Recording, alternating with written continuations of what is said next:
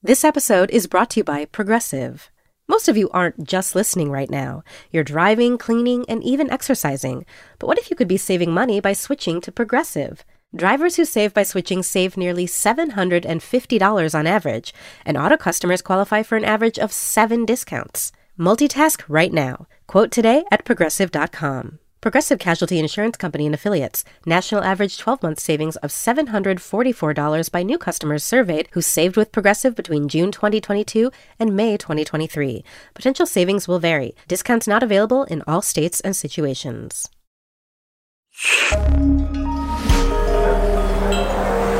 Listener supported. WNYC Studios. This is the New Yorker Radio Hour a co production of WNYC Studios and The New Yorker. Welcome to the New Yorker Radio Hour. I'm David Remnick. For years now, there's been a concern that computerized voting machines are somehow less secure than the old paper ballots we used. What would happen if someone with ulterior motives got access to the software that counts the votes? What kind of mischief could they do? In May 2021, it happened, and it happened through the person who was in charge of securing the votes, an election clerk in the state of Colorado. In Mesa County, Colorado, the election clerk, a woman named Tina Peters, somehow got into her head months after the election of Joe Biden that the election had been stolen and that thousands of dead people had voted in the election that she was in charge of running. Staff writer Sue Halpern has been reporting for us on election security, including the Tina Peters case. And so she allowed Stop the Steal activists to come into her office and copy the Dominion voting system software that was running the tabulators that they used to count the votes in Mesa County. Then they posted that information on the internet. So essentially, they released it into the wild for anyone to take a look at and potentially try to figure out uh, if there are any vulnerabilities. If a hacker would like to get into these systems, they now basically have the key to the castle.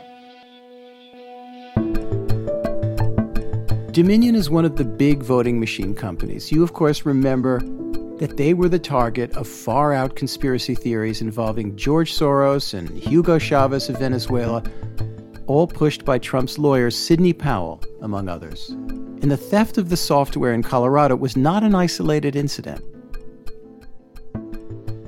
Unfortunately, this has happened in a number of other jurisdictions um, around the country, often in uh, swing states, not surprisingly. And the breach that I think is getting the most attention right now is one that actually happened in January, on January 7th, 2021. And it was uh, at the behest of Sidney Powell, one of Trump's lawyers, who hired some computer forensic experts, i.e., hackers, um, to go into uh, the election office in Coffee County, Georgia, and they managed to copy every single bit of election software and data that existed. Newly obtained video to CNN shows a former Georgia Republican county official escorting two operatives hired by an attorney for former President Trump into the county's election offices on the same day a voting system there was illegally breached. One of the few people to legally obtain access to the Dominion voting machines is a computer scientist named J. Alex Halderman. Halderman consulted in a court case involving Dominion in 2018, and he found that the machines could, in fact, be hacked. His report was put under seal, and the federal agency in charge of cybersecurity sent an advisory to districts that use those machines. So he knows more about how computerized voting works than almost anyone. Honestly, it keeps me up at night knowing that some of that software is out there after what what I found in my time analyzing it and what I know other people could find um, in short order. J. Alex Halderman spoke with Sue Halpern. Your research has been kind of co opted um, by the Stop the Steal folks. Um, like they look at your research and they say, you know, these machines are hackable. Um, we shouldn't trust them. Um, you know, Alex Halderman, a professor of computer scientists, the you know the world's leading expert on Dominion voting systems, he said so. Um, what's that like for you? I mean, that is clearly not how you intended your work to be used. Oh my God, it's the worst feeling in the world when people co opt my work uh, to lie to people. And that's that's largely what's been going on when um, it's been held up as this is the proof that the 2020 election was somehow fraudulent. As a scientist, it's my job to try to explain the way the world really works as best as we can understand it with scientific methods. And um, I can't not do that just because they're going to inconveniently agree with certain false theories. Yeah, that's hard though. It's it's extremely hard, but it's it's a reason and a reminder of why um, I think everyone who works around elections needs to be especially clear in their claims and in their communication. And we've we've seen claims that um, omit very important nuance coming from all sides, both from people who are um, trying to convince the public that the 2020 election was fraudulent, of course, and from people who are trying to reassure the public. So, the strongest kind of claim I think that experts who are being careful can make right now is that there's no sound evidence that there was any kind of fraud in the 2020 election. I wish we could make the claim that our elections are well secured, but, but I don't think we can get there just yet. Like, we have a long way to go to make sure that elections provide the kind of security the public deserves. This is the New Yorker Radio Hour. We'll continue in just a moment.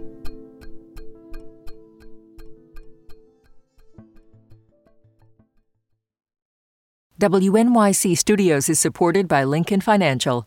The questions around retirement have gotten tiring. Instead of, have you saved up enough?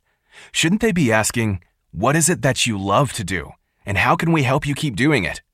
The truth is, you are not slowing down. So your retirement plan should be more of an action plan, a hiking plan, a music plan, a sailing plan. The point is, whatever you're passionate about, we can help make sure you never stop. At Lincoln Financial, we have the products to help protect and grow your financial future so you can keep doing more of what you love.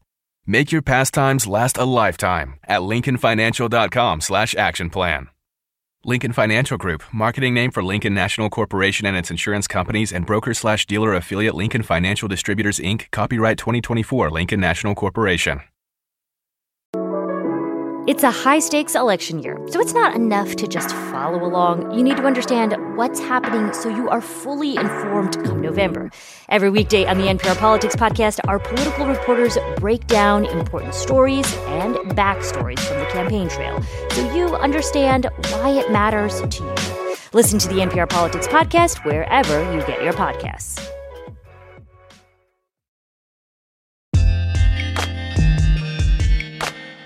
We'll continue now with J. Alex Halderman of the University of Michigan. He spoke with staff writer Sue Halpern, who covers election security. Does the work that you did in Georgia uh, on these Dominion machines, does the fact that now those same systems are out and about uh, in the wild because of the Coffee County breach, does that change how we should be thinking in general about election security? I mean, it just seems like you know you did your work. It was it was scary enough that the court decided the public couldn't see it. But that came before we knew that this software was out there as we've seen from the examples in Coffee County and, and Mesa and, and elsewhere, uh, bad actors potentially can get access to the machines, both to the software because it's been leaked and potentially to the, the operating environment where the machines are being housed and, and used. And then after those vulnerabilities are discovered, attack software is coded. It's just a matter of brief access to slip something malicious into the system. So, um, what we need to do, what what we need is uh, just a sea change in the way we think about about trust in election systems. It's not sustainable to say that the public can only trust election systems if they trust the Dominion Company and they trust their local election officials. Just we're never all going to agree. And it's it's never going to be enough to make sure that those those systems are actually well secured. So what what we need is to reverse the the burden of proof almost. Election systems should be designed so that they generate affirmative evidence that the outcome is right. It shouldn't be us scratching our heads and asking, is there any evidence that the system is has been has been corrupted?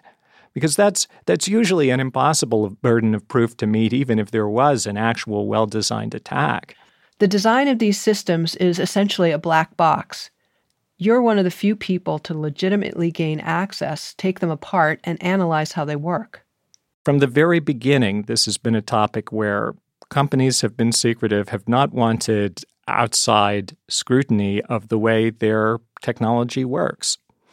And that's perhaps for competitive reasons, but I think more so it's because uh, publicity about things that don't work eh, is not good for their business. Many years ago, back when I was a graduate student at Princeton, uh, my research group was actually the first group of scientists in the country to get our hands on a real US voting machine and be able to take it apart and figure out how it worked. Um, as the senior most student, I was the one in charge of going and picking up the machine, which we got from an anonymous source who our lawyers assured us had acquired it legally, um, but who wanted to keep the origins secret. I double parked in front of this hotel near Times Square.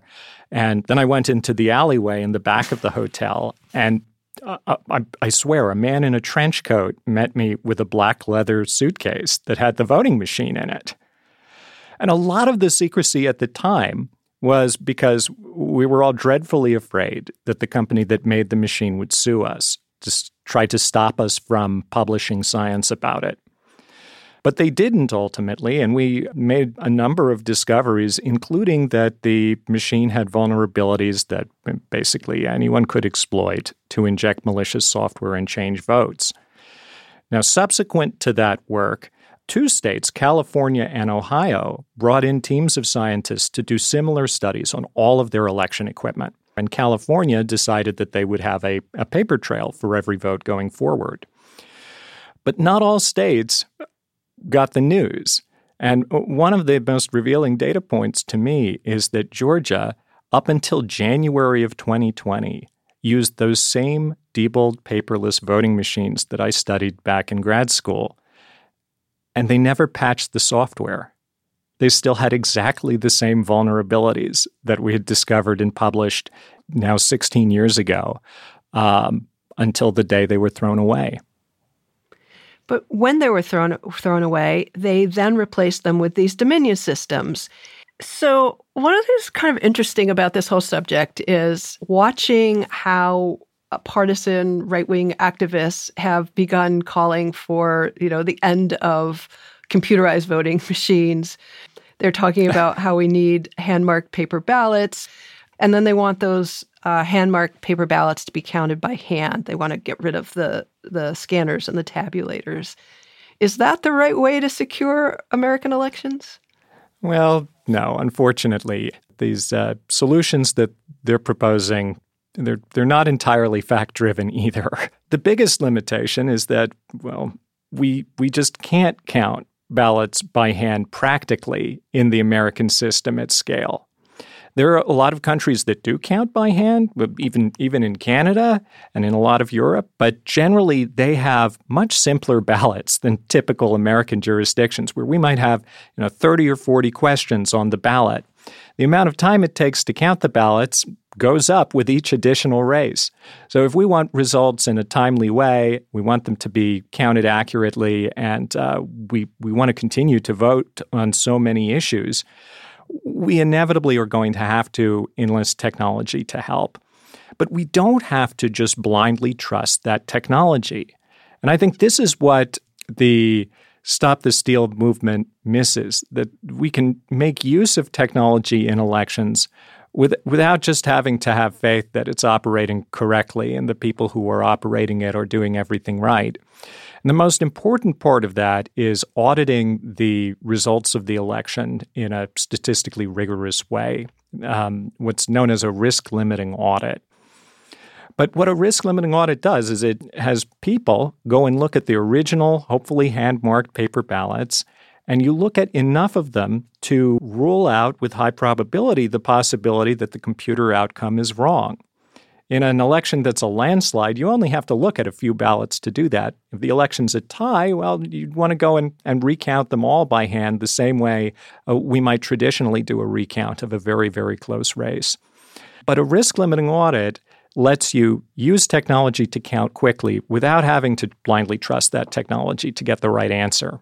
How worried are you right now uh, about the security of the midterms and then going forward to 2024? One thing that's keeping me up at night is I worry that something is going to visibly go wrong, even if it's not as a result of an attack. And it's going to be hit on to undermine the legitimacy of uh, the entire electoral process. That's kind of what happened in 2020. We had one jurisdiction in Michigan that really did announce the wrong presidential results on election night, Antrim County. And that experience, even though it was just the result of human error, reverberates to this day in conspiracy theories. But attacks that try to convince people falsely that election results were wrong um, are just as much an attack as an attack that changes the numbers to get the wrong election result. Too many different things to worry about, unfortunately. But let me try to be a bit more optimistic for a moment because I'm I'm not 100% pessimistic about election security. I think maybe the only reason I'm still doing it after all of these years is that I'm an infinite optimist about it. Um, because I think it really is a problem space where where we can solve things compared to other cybersecurity problems, compared to securing the uh, uh, the energy grid or the medical system or uh, uh the financial system. Like elections are a small space, a relatively easy um, constellation of actors to to to change the practices of.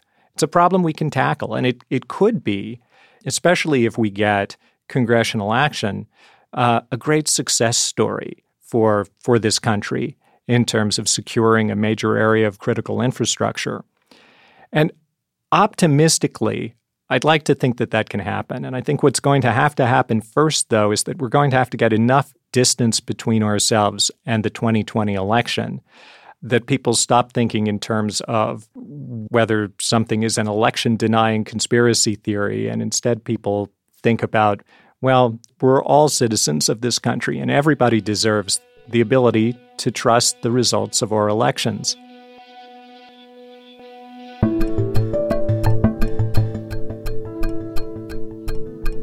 J. Alex Halderman is a professor of computer science and engineering at the University of Michigan. He spoke with staff writer Sue Halpern. I'm David Remnick. Thanks for listening today. See you next time. The New Yorker Radio Hour is a co production of WNYC Studios and The New Yorker. Our theme music was composed and performed by Merrill Garbus of Tune Yards, with additional music by Louis Mitchell. This episode was produced by Emily Botein, Britta Greene, Kalalea, David Krasnow, Louis Mitchell, and Ngofeen Mputubwele. Along with Jeffrey Masters, Will Coley, Jenny Lawton, and Michael May. And we had assistance from Harrison Keithline and James Napoli. The New Yorker Radio Hour is supported in part by the Charina Endowment Fund.